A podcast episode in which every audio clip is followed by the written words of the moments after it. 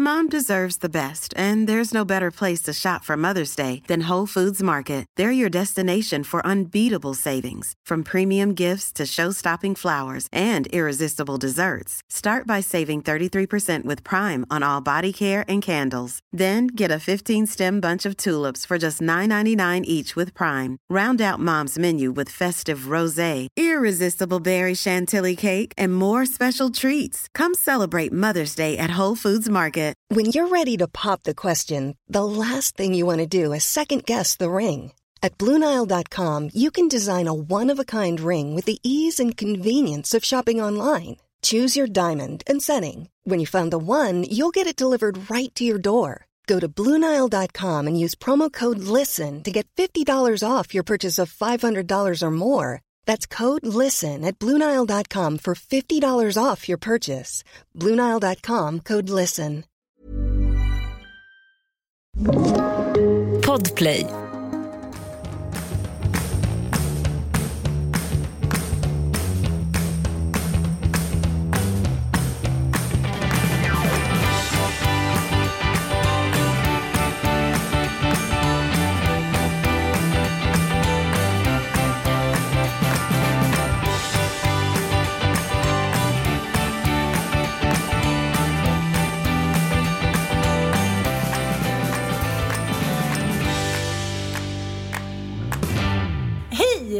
Här är Lille Lördag med glada, roliga och pigga flickorna Anita Clemens och Ann Söderlund. Minsann, minsann, så julfrintliga vi är här i hemmajulen. Ett av de många orden som vi inte använt tidigare någonsin i vårt liv. Men nu, år 2020, är ett av de vanliga på våran lista. Om vi skulle lista Spotifys ord istället för hits så skulle hemmajulen vara ett utav dem som skulle förekomma på vår lista. Eller vad säger Ja. du? Mer om detta alldeles strax i våran fantastiska podd. Lille lördag i december. I nådens år 2020, onådens år. Tja nitisen, hur är läget? Mycket bra, mycket bra. Eller jag vet inte. Jag vet inte vad någonting är längre. Jag känner mig 100% desillusionerad. Jag känner som att jag gröt i huvudet hela Ja, tiden. Jag, jag får liksom inte, jag kommer liksom inte loss. Och det är inte Det är ens som tomtegröt, utan det är sån här gröt som de beskriver i Vilhelm Mobergs Utvandrarna. Du vet, sån här klistergröt. Exakt, Som är sån här riktigt bark. klibbig. Klibbig, äcklig. Alltså det är som att det ligger framför varenda Mm. vettig tanke. Jag har sjukt eh, svårt att så här, motivera mig till jobb. Alltså det, det är mycket som sitter långt inne liksom. Ja, ja, jag vet. Och min lista bara växer och då får jag ännu mer panik på saker Mm. som måste bli klart. Läste du Kulla-Gulla när du var liten? Jajamän. Mm. Jag gjorde inte det som är född på 70-talet. jo, men det var en av mina första litterära liksom, upplevelser, ja, men liksom, fantastiska litterära upplevelser. Man identifierar sig så otroligt mycket med den där ja, föräldralösa flickan som sen visar sig vara patronens otrogenhetsbastardsdotter. Uh, Men det var ju också väldigt förvirrande för det fanns ju både Kulla-Gulla och Ann på Grönkulla. Som Just. hade ungefär samma storyline. jag Fast identifierade Ann med på. Grönkulla var ju brittisk. Ja, jag vet, men jag identifierade med alla och med... Men det är klart du eh, gjorde. Det var ju medberoende redan då. Och medberoende till stjärnorna. Nej, men det var ju det sättet som, eh, som flickor beskrevs i den, vad ska man säga, den tidiga kommersiella litteraturen. Att flickor då var kavata och tuffa trots i, i, i tider av misär. Hon tog i hand om de, de föräldralösa barnen, eh, kommer jag inte ihåg vad de hette. Och då var det ju ofta då att för att få dem att överleva när maten tog slut, vilket den alltid gjorde då, mitt i den smällkalla vintern, vintrar som inte längre eh, finns beskrivna i, för våra barn. Utan, men då var det ju smällkalla varje vinter. Liksom. Och då fick de ju dryga ut brödet med bark. Och det här Precis. tyckte jag, jag kommer ihåg att jag tyckte det här var, det var romantiskt, tyckte jag. Du tyckte att det var romantiskt. Jag tyckte det Ah. lät fruktansvärt. Jag, jag, jag, tyckte att det lät så gott. Men det är, så, det är så intressant för en stor del utav vår litteratur som vi liksom växte upp med som barn. Alltså allt från så här, min käresta syster till, till eh, Mio min Mio eller... Bara- Ronja. Nej men inte Ronja, men jag tänkte på, Rofardotter. vänta vil- vilken var det jag tänkte på? Jo, ja, till H.C. Andersens Flickan med svavelstickorna. Det är ju så fruktansvärt sorglig litteratur. Där alla egentligen liksom slutar med någon form av ond bråd död. Precis, men så är det lite i årets julkalender. Det är också väldigt stark socialrealism. Otroligt stark socialrealism. Ja, jag kan tycka så här, det kommer ifatt ungarna. Jag har varit lite så här emot det innan, att man ska låta barnen leva i en liksom i en bubbla. Men jag blir mer och mer för det. All skit de kommer liksom komma ikapp dem när de blir lite äldre. Låt dem få leva i en sagovärld. Låt eh, julkalendern vara en jävla enda lång saga. Jag älskade förra årets julkalender. Jag med. Ja, Pernilla Wahlgren och Per Andersson som säger... Fast jag kan ändå tänka så här, kan det inte vara bra att så här, veta att folk har det värre då? För då kanske man hylla... Alltså istället för att man så här, tänker på att åh, de där har det så bra. Förstår du? Om man, om man tänker då att så här, åh vad hemskt de hade, då ser man ju till sig själv och tänker sig, gud vad bra jag har det. Aha, du menar att det här är en coronakalender? Ja, det är en mer fostrande julkalender. ja, jag vet, men jag, kan, jag förstår det, men jag tycker att det känns som fel år. Ja, det, det, det, kunde de ju inte veta. De spelade ändå in julkalendern ett år innan skiten men, drar igång. Liksom. Men det, det, var en grej som hände mig eh, häromdagen. Jag budade ju på en, eh, ja, en gemensam kompis då som bor på Costa Rica och hon la ut då att hon eh, ja, hon budade ut, de har ett extra hus på sin tomt som man då kunde vinna för en weekend. Mm. Och du vet ju hur jag är i min teknik, teknikfäbless. Jag budade då, men fattade inte riktigt om jag hade budat. Och jag, jag budade upp det här då 50 dollar, men sen så fick jag plötsligt så här You have won the Costa Rican food. Att jag hade då vunnit en lång helg i det här huset. Det är fantastiskt. Så, ja, men det är helt fantastiskt. Men sen så hände någonting som gjorde mig sjukt konfunderad. Jag tänkte så här, jag har inte rest på något äventyr på jättelänge. Jag har haft ett tråkigt år och ändå så kände jag mig liksom inte särskilt upplivad. Jag kände mig som en, ja, som en tant som var så glad för att hon skulle gå på kafferep ungefär. Och så, så smet jag ut igår och tog ett glas bubbel med min kompis. Vi satt ute, coronasäkert. Och så sa jag så här, men gud vad är det som händer? Jag känner mig inte ens glad för att jag eh, kanske ska åka till Costa Rica och surfa med mina barn. Och så tänkte jag så här, det har liksom lagts en sordin på stämningen för att man är så säker på att det inte kommer bli av. Ja, men man utgår från eh, ja. nederlag. Det har liksom förändrat hela ens perspektiv. Det är det jag menar så här. Hade jag fått reda på för ett år sedan att min Kenya-resa som jag skulle åkt på i, i oktober skulle cancelleras utav flygbolaget. Då hade jag varit förkrossad. Jag hade svurit, jag hade vänt upp och ner på hela världen för att jag skulle minsann ta mig till Kenya, må det bära eller brista liksom. Mm, mm. Men nu var det bara så här, jaha, okej, okay, ja, vad tråkigt. Ja, men det är det jag, jag menar. Man har resignerat. Från första ja. till andra corona liksom, vågen så är man så här, jaha. Man blir liksom inte ens besviken längre. Man är så här, ja, ja, okej okay då man har liksom på något sätt... Luttrad i missnöje. Jo, men här, på något sätt vaggats in i att det är i den här lägenheten som jag ska vakna upp varje morgon till måndag hela veckan med så här, nu är alla barnen plugga hemifrån, även 14-åringen. Och jag ska bli irriterad på någon som... Alltså det är verkligen lite som i, eh, i, i filmen Måndag hela veckan. Har ni, ni som inte har sett den så... Eh, se den. Se den. Det är faktiskt... Jävlar vad den håller. Jag ser den i alla fall en gång om året. Ja men den är ju faktiskt det mest geniala manus någonsin skulle jag säga. Ett och geniala skådis. Ja, ja, ja. Mm, mm. Jo, jo, men det är ju ja, alla rätt. Liksom. Alla rätt. Ja, han vaknar i alla fall upp varje morgon till exakt samma måndag. Det är alltså Bill Murray som spelar den här då, eh, ja, som till slut blir så deprimerad. Han, han försöker ju allt. Kasta sig uppifrån hus, kasta sig framför bilar. Men varje morgon så vaknar han till den lilla väckarklockan, sån här 80-tals väckarklocka. Vi kan höra hur den låter här. Vi kan lyssna på en liten scen. Okay, campers, rise and shine and don't forget your booties cause it's cold out there. It's cold out there every day. What is this, Miami Beach? Think so. Nice going boys, you're playing yesterday's tape.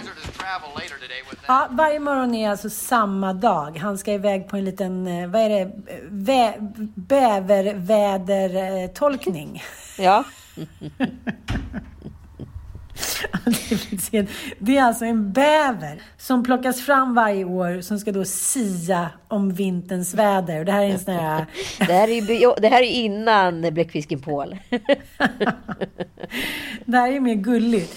och eh, då plockas han fram och då ska han då sia om vädret. Det här är en jättestor grej. Lokal, eh, de lokala tv-stationerna och radiostationerna är där. Och eh, ja, nej, men den är, det är en väldigt, väldigt eh, rolig film för oss som har betraktat den utifrån. Men nu gör vi inte det längre.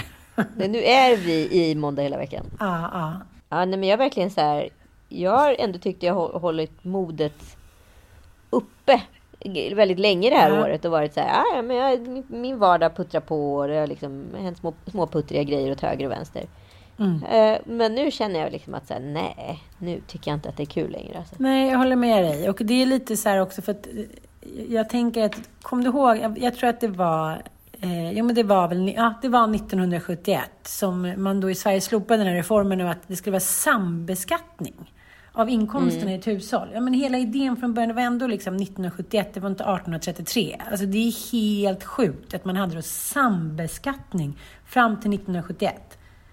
Så att då var det ingen, ingen idé ens för kvinnor att vara ute i arbetslivet. För då fick de ju bara, alltså att gå ut jag sitter ju hellre hemma och liksom tittar på Lennart Hyland än att gå ut och, och jobbar helt gratis. Alltså, Exakt, exakt. ja, hur som helst så, eh, så blev det den största skilsmässovågen i svensk historia, vare sig liksom förr eller senare. När sambeskattningen slopades så drog, tog brudarna sina små orangea och ljusblåa Volkswagen-bubblor och drog från Leffe, Lelle, Conny och Ronny. Och eh, är det så det kommer bli nu, tror du? När eh, vaccinet börjar slå in? Kanske.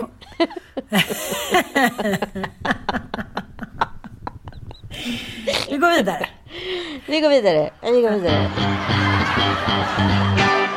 Ja, ja. Hur som helst, hur ska du fira jul då, min älskling? Oklart än så länge. Okej, okej. Mm. Du då? Nej, eh, pappa är ju då eh, i Tranås eh, med sin, ja om det nu, jag vet inte om det är ett ex nu, han ska ju flytta tillbaka till Katrineholm. Och, Eh, men han har ju, alltså det, det går ju inte att andas på honom eh, utan att han, alltså det går, eh, corona, det går inte. Och även svärföräldrarna är ju, ja, men Sverige har ju hjärtproblem. Men Mattias bror med fru kommer hit, vilket jag tycker är väldigt festligt. Så vi ska ju då fira jul här hemma. Det känns väldigt vuxet. Även om jag alltid känner mig som 15 år så kände jag mig helt plötsligt lite vuxen att jag skulle ha jul här hemma. Känns lite fint. Men gud vad trevligt. Ja, Ja. det kanske blir något sånt för mig med. Vi kanske ses på julafton, vem vet. Ja, men och det här leder oss ju raskt in på eh, det här med Spotify-listan. Varje år vid den här tiden så kommer ju Spotify-listan ut då.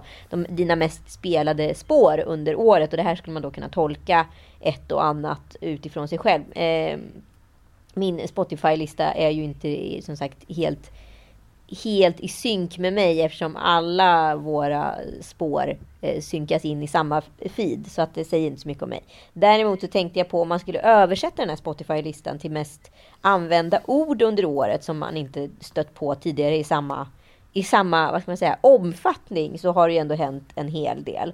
Och jag tänkte bara att vi skulle gå igenom en liten repertoar med ord och dina associationer runt de här. Aha. Mm. Så om jag skulle säga begreppet FHM till dig, då kanske du år 2019 hade associerat det här med, med den glada liksom, pinup-tidningen For Him Magazine som är en brittisk, eh, ja vad ska jag säga, lätt utvikningstidning. Lite som Café var förr i tiden. Mycket så här vapen, snabba bilar och snygga brudar. Liksom. Men idag vet vi att det står för något mycket knastertorrare. Kan vi säga så? Folkhälsomyndigheten. Väldigt långt ifrån For Him Magazine. Ja, men, nej, men vadå med den eh, liksom personkulten som i och för sig är kring eh, Tegnell så kanske det är For Him Magazine. ja, jo. Han har i sig verkligen. dalat lite. Han har sig dalat lite. Ja, men han är ju petad utav Stefan Löfven så nu får han inte uttala sig längre på sina dagliga Gubbar presskonferenser. som, säger, alltså gubbar som säger hur det är och sen är det inte så. Det ska vi också prata mer om sen. Jag har en Ja, liten det, det, tes. där Ja. kan, vi, kan, vi, kan vi skruva ordentligt. Mm, Sen om jag skulle sagt till dig år 2019 begreppet handsprit, vad hade du sagt då? Ja, men typ eh, förlossning. Att, här, hade inte bar, tog inte barnmorskorna det innan de skulle trycka ut småsvinen? Ja men det är någonting som har med Ja. sjukhus att göra. Alltså en Ja. väldigt sanitär miljö. Det är inte någonting som finns på vart och varannat vardagsrumsbord. Liksom. Nej, nej, nej, nej. Ska, om du du hade sagt till dig år 2019 så här, du kommer ha en handsprit hemma i hallen och en Ah. på toaletten och varje gång du går in på en restaurang så kommer du behöva ta lite handsprit. Vad skulle du sagt då? Nej, jag, skulle, jag skulle nog skrattat. Jag skulle nog... Eh, jag tänkte bli... Vår restaurang här bredvid vi brukar gå och köpa... Vi beställer pasta och så går vi och hämtar. Och de kommer alltså ut till en i dörren och så här sprutar ens händer. Känns lite som så här, jag ska inte jämföra med några historiska, men, men ja, lite som när tyskhororna blir slagna med påkar kan jag inte jämföra med. Men, men, men lite sådär, man sätter ett historisk kontext att man, man får inte själv bestämma längre. Utan Nej. staten bestämmer att du är utpekad som en smittorisk. Precis, du Ja. är en smittohärd. Ja, Eh, ja, och om jag säger då, om, jag vet inte hur det var för dig i alla fall, men det är flera gånger som jag har behövt att bud ska lämna saker utanför dörren och då ska det alltså kopieras någon form av säkerhetsdokument som ska antingen skickas in då digitalt till typ skänker eller vart det nu ska. Eller sättas upp en lapp på dörren med en handskriven underskrift som också är ett printat ex då från eh, någon form av grej från budfirman. Idag är det ju bara liksom mer regel än undantag att man lämnar ett bud utanför dörren ja gud ja. Det blir man ju typ lite så stressad över för. Tänk om någon tar eller Man tyckte att det var lite opersonligt, för det där sitter ju ändå i lite. Jag tänkte på det när jag såg The Crown, att liksom långt in på 70-talet så kom det ju mjölkbud till engelska hem på morgnarna. Ja, Ja, men Det det, finns ju någonting otroligt mysigt i det. Och jag tänker så här, gamla människor, även om de var ensamma förr i tiden, så fanns det ändå så här dagliga mötesplatser som ändå gjorde att man fick så här tjattra lite. Nu är det ju så här helt tyst. helt tyst. Ja. Ja, men så bud, alltså det har hänt jättemycket på budfronten. Alltså det är från det här otroligt byråkratiska systemet där det liksom var någon form av man var tvungen att gå och få liksom en dubbning utav kungen för att kunna få sitt bud lämnat utanför dörren. Det, det har liksom gått på en handvändning så fort. Om jag säger så här kriskommunikation, vad betyder det för dig år 2019? Ja, men jag hade ju fått den där tillskickad, den där uh, krig som barnen skulle läsa i skolan, du vet, om vi hamnade i Ja. krig. Så, att, så att jag var ändå lite inne på det. Men det är bara det att man tog det också lite som, som en så här gullig pamflett. Så här, en fantasia Åh, utopio. Så Ja, så det retro, så så här- 80-tal. Ja, men, jo, men det, det är liksom... Det har ändå varit så, så tryggt och gulligt att växa upp i det här landet. Det har det Ja, verkligen. Vi har liksom inte i vårt, imploderat i vårt DNA. Vi sitter som trygga jävla hönor. Vi är lite så som Petssons hönor. Ja, men vi, vi vill rymma ibland, men sen så, då måste vi ha en stor höna som så här, visar oss vägen. Men sen så blir vi lite trötta, så är det ganska mysigt där inne, liksom, där vi, ja, inne i vår lilla hönsfarm. Och där finns det lite frön och lite tuppar. Så vi, vi går tillbaka. Vi, vi, vi har inte, det är inte så mycket revolution över svenska befolkningen längre. Nej men jag tänker mer så här att man när den där pamfletten landade i brevlådan eh, 2019 tänkte jag så här. Oj, nu är rysshotet reellt. Det är nu vi ska så här, bli rädda och akta oss för ryssen. Jag har till och med en liten så här, överlevnadskit nere i min källare. Så att jag ska så här, klara mig på lite konserver och sånt där ett tag. Mm, vad är det då i det här överraskningskittet? Ja, men det är så, så här, kriskommunikation som då jag tolkade som någon form av så här, rustning för krig mot ryssen. Det, det skulle så här, det har ju, ja, det är väldigt långt ner på listan just nu kan jag säga. Jag är ju inte rädd för samma saker idag som jag var 2019. Frågan är om jag överhuvudtaget är rädd för någonting. Nej, men i lördags då så eh, firade vi lite, så jag och Mattias gick ut och träffade eh, ja, en tjejkompis och en killkompis till oss. Och eh, eftersom vi har haft corona så var hon så här, men gud, hur kände ni då? Var ni oroliga? Var ni rädda? Var ni rädda för ert liv? Och jag var så här, va? Rädd för mitt liv? Så här, Nej, vad, vad menar jag? Ja, men när du mådde illa och så kände du så här, gud, jag kanske kommer dö? Jag bara, nej. Medan Mattias verkligen hade varit orolig så här, och bara, ja, men så fort han kände minsta lilla grej så var det så här, men gud, är det tryck över bröstet nu? Kommer jag få feber? Han var så otroligt orolig för det här med Corona. Och det är ju någonting som liksom har visat sig så jävla mycket. Och det pratade ju vi om redan i våras. Att mm. det har liksom visat sig att så här, män är så otroligt mycket mer skraja för corona än vad vi är. Mm. Vi kvinnor. Och det här tycker jag är så här, det är liksom någonting som är så här, det ruckar på alla fundament. För det är ju fortfarande så att snubbar har liksom typ all makt i världen. Det är fortfarande snubbar som så här, men på något sätt ska ta hand om hem och fru och barn, på något sätt ansvara liksom, för att försörja och liknande. Och helt plötsligt visar det sig att de flesta snubbar när det väl gäller blir små rädda mammas gossar. Liksom. Otroligt, de som har ryckt ut i krig och allting, så är det de ja. som är räddast. Och också jo, far men, illa, men... mest illa för att vet vi väl alla hur många veteraner som går runt och är krigsskadade.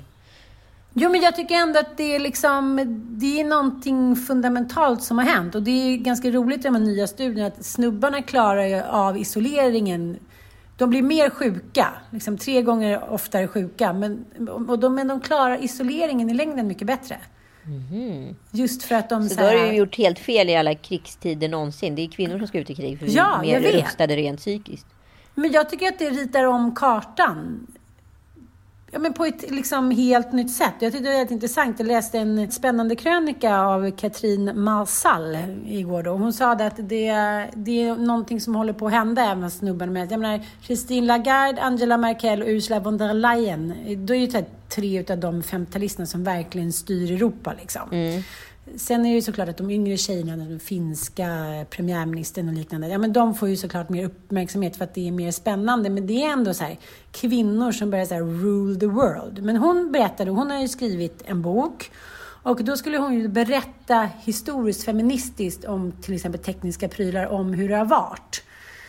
Och så märker hon bara så att hon kan inte få till rätt ton liksom, eh, hon, sa, hon försökte då med olika floskler och hon försökte ändra det, men så tänkte hon så här, fan det handlar om någonting annat. Det handlar om att så här, nu ska hon berätta då hur världen har fungerat. Och lite med så här klacksparksgenre som det ändå är så här, man på ett underhållande och intelligent sätt berättar för resten av världen hur det har varit i världen. Ja. Uh, och då hon bara, men nu fattar jag varför de här böckerna nästan uteslutande har uh, skrivits av män. Och då uh, pratade hon med någon så här, professorkompis. Och då sa hon så här att, att, vi kvinnor, vi är så jävla uppfostrade till att säga så här, men så här tänker jag att det skulle kunna vara. Ja, men jag tänker att det kanske skulle kunna vara så här, medan snubbar är, skriver så här, så här är det.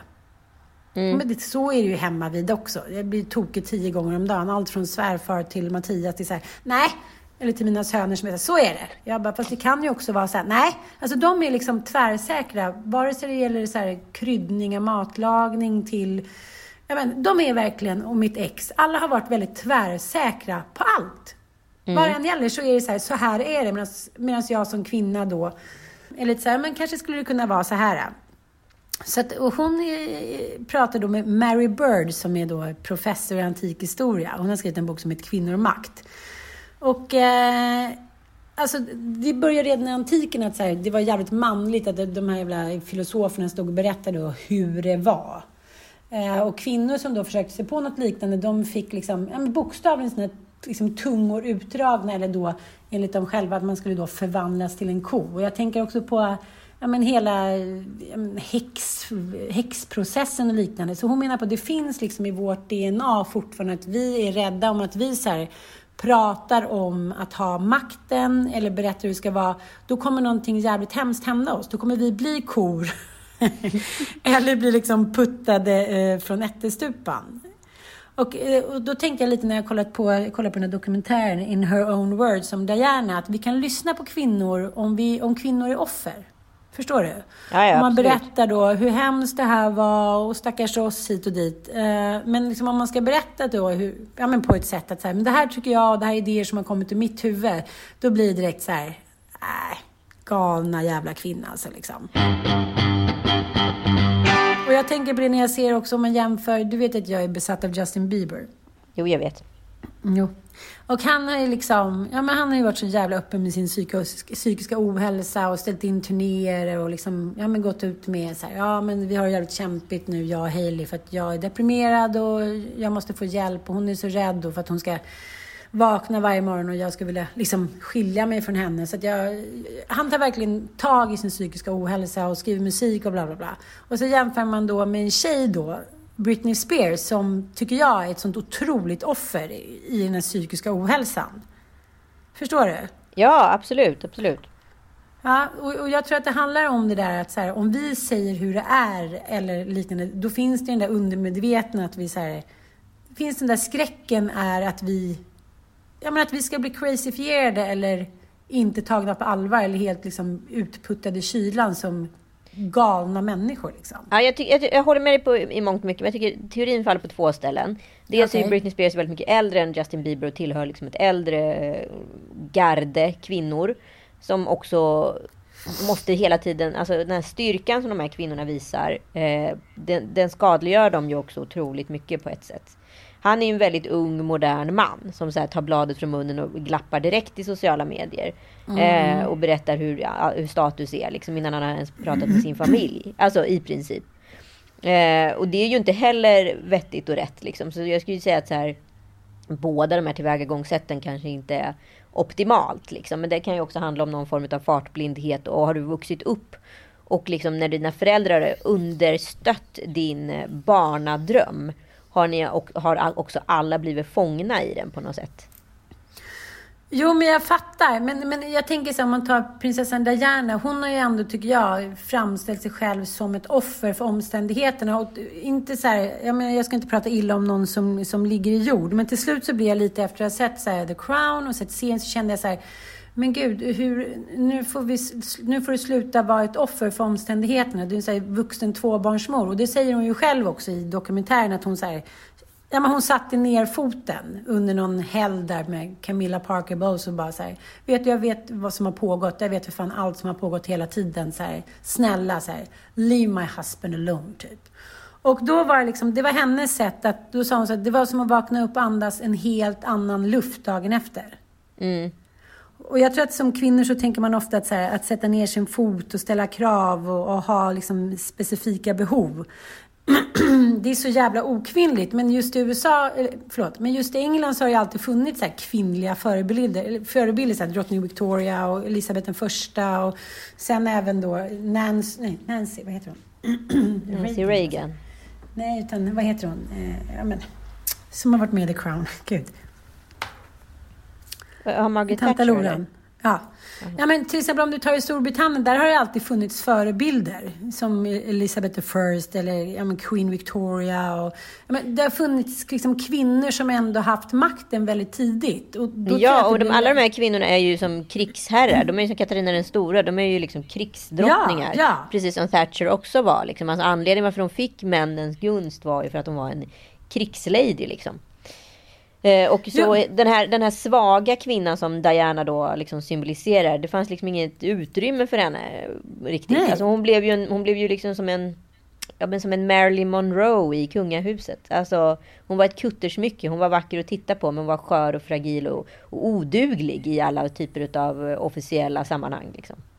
Ja, och, men, men där blir det också väldigt tydligt att, så här, att, att vi vill ha män då på något sätt, innan i alla fall, har velat ha dem på något, liksom, spelar ingen roll hur jävla inkompetenta de har varit, vill ändå ha dem liksom som chefer och eh, idrottsledare och fan hans moster liksom. Men vi älskar ändå det kvinnliga offret som är symbol för allt det vi känner. Det var ju därför det blev liksom så jävla galet. Och det är det som Justin Bieber har sagt. Så här, jag pallar inte med det. Jag pallar inte med att gå ut på gatan och känna mig som, som ett jävla jagat djur. Han sätter ju liksom stopp, men han klär sig ju inte i någon offerroll. Nej, det gör han ju inte. Men offerrollen... Alltså, här kommer ju också manligt kvinnligt in. För att kvinnor Mm. tycker ju det är jävligt härligt att tycka synd om män. Eh, Ja, män, ja. män älskar ju inte att tycka synd om kvinnor. De tycker att det är ganska ansträngande och påfrestande när kvinnor Jo, gråter tack, jo, och är, är jobbigt. Så att så här, det, det, här är det ju liksom, de, de känner sig ju hopplösa och hjälplösa. De tycker ju synd om kvinnor men det, det, det skapar ju ingen form av så här styrka. Utan då blir männen starka. I det här fallet så är det ju så kvinnor som tycker synd om Justin Bieber så han blir stärkt av kvinnor. Här är det otroligt mycket könsrollsbaserat. Liksom. Det är därför det är så himla svårt att förhålla sig till Britney Spears. För hon visar ändå en styrka i sin galenskap. Fast egentligen är hon ett offer. Och jag är jätteperplex i hela hennes situation. Jag kan liksom, det är som att jag inte kan sluta titta på tågolyckan. Men jag, jag tycker ju synd om henne. Men samtidigt så tänker jag så här hur har det uppkommit? Alltså jag, jag ställer mig en fråga för mycket hela tiden på något sätt. Ja, men, men jag tycker ändå att det är intressant om man ska prata om den här symboliken. För jag kan tycka så här, Justin Bieber, han, ja, han sjungit den där Lonely då, att han blev känd tidigt och så här, men han, när han mådde dåligt så hade han ingen att ringa och sådär. Och så har han ju gjort en video nu med Sean Mendes som heter Monster. Där mm. liksom de sjunger så här, tänk om vi skulle falla, tänk om det perfekta vi är skulle gå, liksom, Tänk om det skulle visa sig att det liksom krackelerade den perfekta ytan. Så känner jag bara så här, men Sean Mendes verkar inte vara ett dugg... han verkar inte vara ett dugg deppig för att han liksom blev stjärna när han var fyra år. Det verkar vara liksom hela hans dröm och det enda han vill leva för. Och han verkar inte ha mått dåligt över det. Men sen så fattar jag att han också måste ha en lite så här coolare attitude för att liksom gå vidare från att vara flickidol. Så då blir de ändå, de blir också symboler. Jag tänker så här, Madonna till exempel, jag tror inte att hon egentligen vill stå klädd som symbol för en hel jävla feministisk era. Hon var bara så här, en cool tjej som ville nå toppen. Glad, och kåt och dansig. Liksom. Det var det hon ville ja. vara. Hon ville bara vara så här, ah, jag, vill, jag vill kunna ligga med vem jag vill utan att bli dömd. Aha, oj, nu blev jag feminist. Ja, då får jag väl vara ja, det då. Ja, och just det att man måste klä sig i någonting för att få auktoritet. Förstår du vad jag menar? Ja. Nej men jag tror det är jättemånga som liksom får åsikter tillskrivna till sig som man kanske inte hade tänkt från början. Och sen är man typ så här, aha, ja men det är väl feminist då. Och så har man inte greppat vad det faktiskt innebär liksom för världen. Och då helt plötsligt så har man fått ett ok på sina axlar som man kanske inte kan leva upp till. Och då måste du börja sätta igång och omskriva alla dina egna beslut som någon form av eh, feministisk pamflett. Jag vill göra den här boken sex för det är viktigt för kvinnor att ha en fri sexualitet. Eh, ja. Eller så vill jag bara typ exponera mig själv när jag är naken för jag är exhibitionist. Alltså det, det hade varit alldeles för tunt. Så hon kunde använda sin feminism till det också. Jo, men det är ju lite så här, om man ska ta då till exempel liksom Linda Skugge som förut har fått mycket skit. Nu har ju hon antagit en mer gullig ton. Hon är så här, hon sminkar sig mycket, hon tränar, hon har katter. Då kan hon även balansera på det auktoritära, att hon har åsikter eller tycker till och får då liksom folkets kärlek. Men det kunde hon ju inte innan. Nej. Så det känns lite som att man måste så här, man kan inte bara vara en Lena Andersson och så här, klär sig lite manligt och tycka till. För då, tycker jag, liksom, då får man ju så mycket hat så att det, det är helt omöjligt att ens stå på estraderna. Men hon bryr sig inte. Hon är liksom fucking Bob Dylan. Hon är så här, I don't care. Jag bryr mig inte vad folk tycker. Jag vet att jag är skitbra på det jag gör och så här, jag skiter i om ni skränar och skriker i bakgrunden. Men det är ju väldigt, väldigt, väldigt få som liksom, ja då måste man nästan så bli som en man fortfarande. Så är det faktiskt. Men nog om offerkoftor, eh, eller rättare sagt om du nu hade blivit ett offer, Ann Söderlund, och du hade gått hedan. Ja. har, jag, har jag funderat på lite saker som inte skulle stå på din gravsten. Ja. Nu ska vi se. Jag hatar Gotland.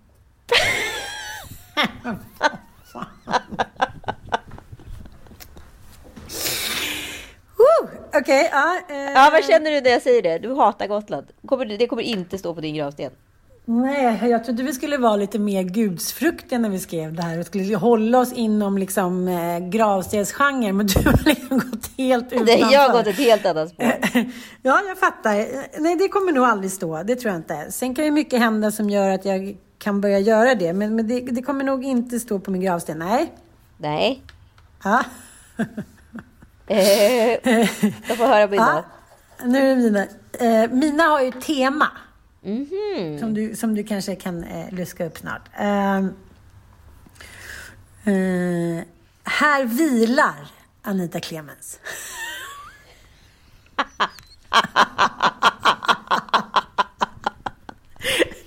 Det var lite smart. Ja, vad roligt. Ja. Ja. ja, och då kommer vi till nästa. Som är lite i samma gränsland som din. Ja. Jag älskar lugn och ro. Du, du ser som att jag har skrivit det. Typ så här. Det kommer ju inte stå på din gravsten. Nej, det kommer inte. Det kommer, Nej. kan, ja, nej, det kommer inte göra. Vila i frid. Du tråkig nu. Jo, men det, jag ser ju hela tiden att det, här, du kommer ligga där under och tycka att allting är tråkigt. Så du kommer hitta på lite grejer eller flyga iväg någonstans. Och, ja, ehm, Okej. Okej, då kommer jag till nästa. Jag tycker inte om barn.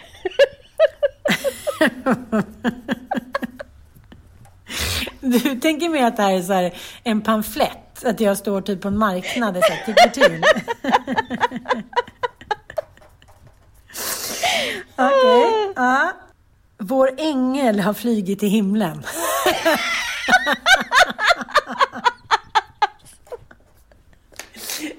De är ju de är för dåliga. De är för Jag dåliga. vet, men jag tänker liksom så här. Jag hade ju skrivit så här, min lilla häxa har flugit. har så här, har Du kan, typ inte tänka, du kan inte tänka tvärtom-tankar. Nej, tydligen inte. Ja, får du höra din sista då. Det var tråkigt. det var tråkigt. Vad är din sista? Hur många gånger säger du per dag? Det var roligt. Det var roligt. Ja, men det var roligt. Det är, det är liksom ditt, ditt mest förbrukade Spotify-ord. Jag trodde du skulle använda så här, här ligger en kvinna som inte vek hädan 1833. Ja, nej, det var tråkigt tycker jag. Mycket Ja. Men som en liten avslutningsfråga så måste jag då ehm, ändå fråga dig. För jag måste gå tillbaka till det där. Jag känner mig lite orolig nämligen med, med liksom den här Justin Bieber-grejen. Och många som då har blivit eh, stjärnor väldigt unga. Ja. Och de själva, du vet du väl själv, du har ju liksom en dotter som är jävligt driven och eh, ja, men, eh, jag var ju själv också ett väldigt drivet barn som så här, satte upp olika grejer hela tiden och körde på. Nu bodde jag ju liksom i Jönköping i typ i onådens år. Det kändes ju som att det var liksom verkligen DDR-Sverige, så det kanske inte ledde till så mycket så här Hollywood tap dances. Men, men det känns lite som att eh, ja, men det kommer någon så här, eh, 20, runt 25-årsåldern så är det många som blir så här bittra på sina föräldrar eller bittra på branschen eller bittra på liksom att det inte finns någon där nu när de mår så psykiskt dåligt. Ja, men läs liksom Justin Bieber. Fast det var ju så här, han ville ju det. Ska man säga nej då? Eller? Jag fattar inte riktigt hur man ska bete sig. Om man får ett barn som är så här begåvad, ska man bara säga nej du, du får vänta tills du är myndig. Då kan du börja dansa och sjunga. Men det där är ju det är ju en hopplös grej. Liksom det, det, är svår, det är svårt att vinna den. Plus att så här, som förälder kommer man ju alltid bli också så här utsatt. Det var du som tvingade mig. Nej, fast nu hade ju du ett driv. Du jag gjorde ju inget annat än att dansade och sjöng. Och, ja, Mm. vi, alltså så här, men, ja, jag kan ju säga utifrån liksom Pennys eh, håll. Då var det så här. Hon tyckte det var lika roligt som vi. Och sen så till sist så fattar man så här, oj nej, men det kanske kan skada henne. Vi får nog ta det Ja. lite lugnt. Hon är alldeles för sårbar liksom. Men Eh, när man- kände du det? Alltså förstår jag menar? När Nej men jag kände du? väl det när liksom hon... Alltså för oss var det så här, vi satt ju hemma och spelade in liksom lite trudelutter. Och sen så blev det en, en, Ja, en platinum-hit på Spotify.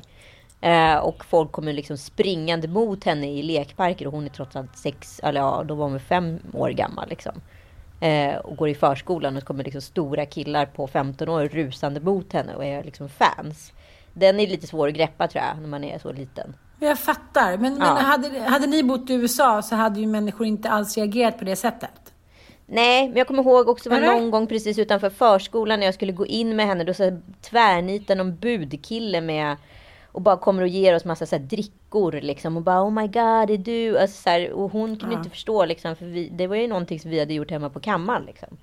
Eh, det blev ju väldigt abstrakt och direkt på en gång liksom. Eh, så jag bara kände att vi får pausa det här ett par år. Får vi se sen. Hon har ju en ambition utav att synas och vilja synas liksom. Och hon vill ju spela skådespela och sådär. Och vi har varit på lite auditions och sådär. Men får ta det när det kommer liksom. Och när det funkar. Men jag kommer ju inte, jag pushar ju inte in henne i någonting. Utan det måste ju vara sprunget från henne liksom. Men jag tänker att det är så jävla roligt nu med så här, alla som kämpar på, alla som blir stjärnor och är stjärnor. Och så, så bara ställer sig Carola och sjunger en liten gammal typ hit med, med från sitt eget album från typ 89 och bara krossar alla. Det är ändå så här, det är roligt att det, så här, när det fortfarande finns dronningar så är det liksom ingen idé att sticka upp. Det blir bara lite patetiskt. Förstår du vad jag menar? Ja, absolut. Hur som helst, en annan rolig spaning som jag har sprungit på är ju att eh, antikroppen, också ett ord som skulle kunna vara på Spotifys eh, lista utav använda ord detta år, har eh, slagit stort i Tinderland. Nu står det nämligen i allas eh, biografi vad man har för relationsstatus. Så att antikroppen är lika med knull kan man säga. Mm, det, det, det sexifierar dig. Det legitimerar dig att sexuellt få, få vara aktiv. Och sen så när någon kommer och ska knulla med en, då tar man fram sitt lilla, sitt lilla papper. Jag, jag, jag vet inte exakt hur det funkar, men säkert. Det är, mycket, det är mycket regler. Det är samtycke och det är eh, antikroppstycke. Mm. Pamfletternas tid. Pamfletternas Då kan tid. jag ju ge mig ut på marknaden igen med min antikroppslapp. Din antikropp. Ja men gud ja, herregud. Ja. Nej, här får man höra både en det ena och en det andra. Det är ju det att jag lever ju lite i min så här, bubbla. Jag, jag går inte ofta in i omklädningsrum, jag tittar inte på min rumpa i duschen hit och dit. Men ibland så finns det ju andra som tittar på en. Eh, och då menar jag inte under täcket, eh, under Bullybompa 6, utan eh, ja, ens mycket brutalt ärliga söner. Igår kom en av mina tonårssöner in för han var akut kissnödig och vi är inte så, eh, vi är inte så blyga, buskablyga i vår familj så att vi, eh, ja, vi är nakna och vi tycker det är härligt. Och då sa han så här till mig, boxy ass. Och så hade han kissat klart och så gick han ut. Så att jag hann liksom aldrig riktigt, eh, jag hann aldrig riktigt förstå innebörden av det, men jag tog det genast som en komplimang. Kvinnan med världens bästa självkänsla. I love it. Så jag tänkte så här, jag, jag, jag valde mellan om boxy var att det var gropar i rumpan som man kunde så här boxa in, eller om att den var så här boxy, alltså boxningsvänlig, så här härlig, fluffig liksom. Så jag duschade klart och gick ut och sa så här, vad menar du liksom med, med boxy ass? Är det, så här, är det någonting bra? Alltid någonting bra. Alltid, Ah, såklart. nej, men de menar såhär, nej men boxy, like in a box. Alltså såhär, en fyrkantig. Så liksom, han ritar då, som han tror att jag är så gammal att jag inte förstår engelska. Jag är knappt det. Men han, han ritade så med, med händerna, så här, som en box. Det var det. Det, var det då, att jag hade alltså en helt fyrkantig rumpa. Och sen så, men sen så skämdes han lite och sa oj förlåt, did I offend you? Tydligen på engelska igen.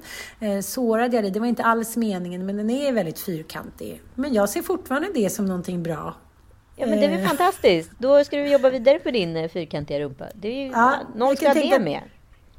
Jag tänker att det kan bli väldigt bra om den fyrkantiga rumpan blir lite bulligare, för då skulle man ju kunna använda den till allt möjligt. Bord, bokhylla.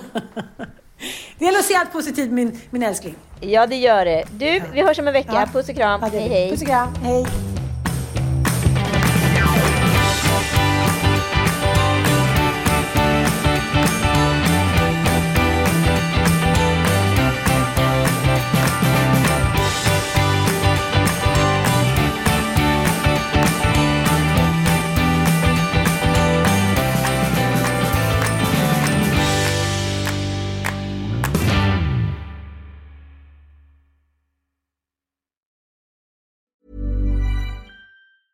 Planning for your next trip? Elevate your travel style with Quince. Quince has all the jet setting essentials you'll want for your next getaway, like European linen, premium luggage options, buttery soft Italian leather bags, and so much more. And is all priced at 50 to 80% less than similar brands. Plus, Quince only works with factories that use safe and ethical manufacturing practices. Pack your bags with high-quality essentials you'll be wearing for vacations to come with Quince. Go to quince.com slash pack for free shipping and 365-day returns. Mom deserves the best, and there's no better place to shop for Mother's Day than Whole Foods Market. They're your destination for unbeatable savings, from premium gifts to show-stopping flowers and irresistible desserts. Start by saving 33% with Prime on all body care and candles. Then get a 15-stem bunch of tulips for just $9.99 each with Prime. Round out Mom's menu with festive rosé, irresistible berry chantilly cake, and more special treats. Come celebrate Mother's Day at Whole Foods Market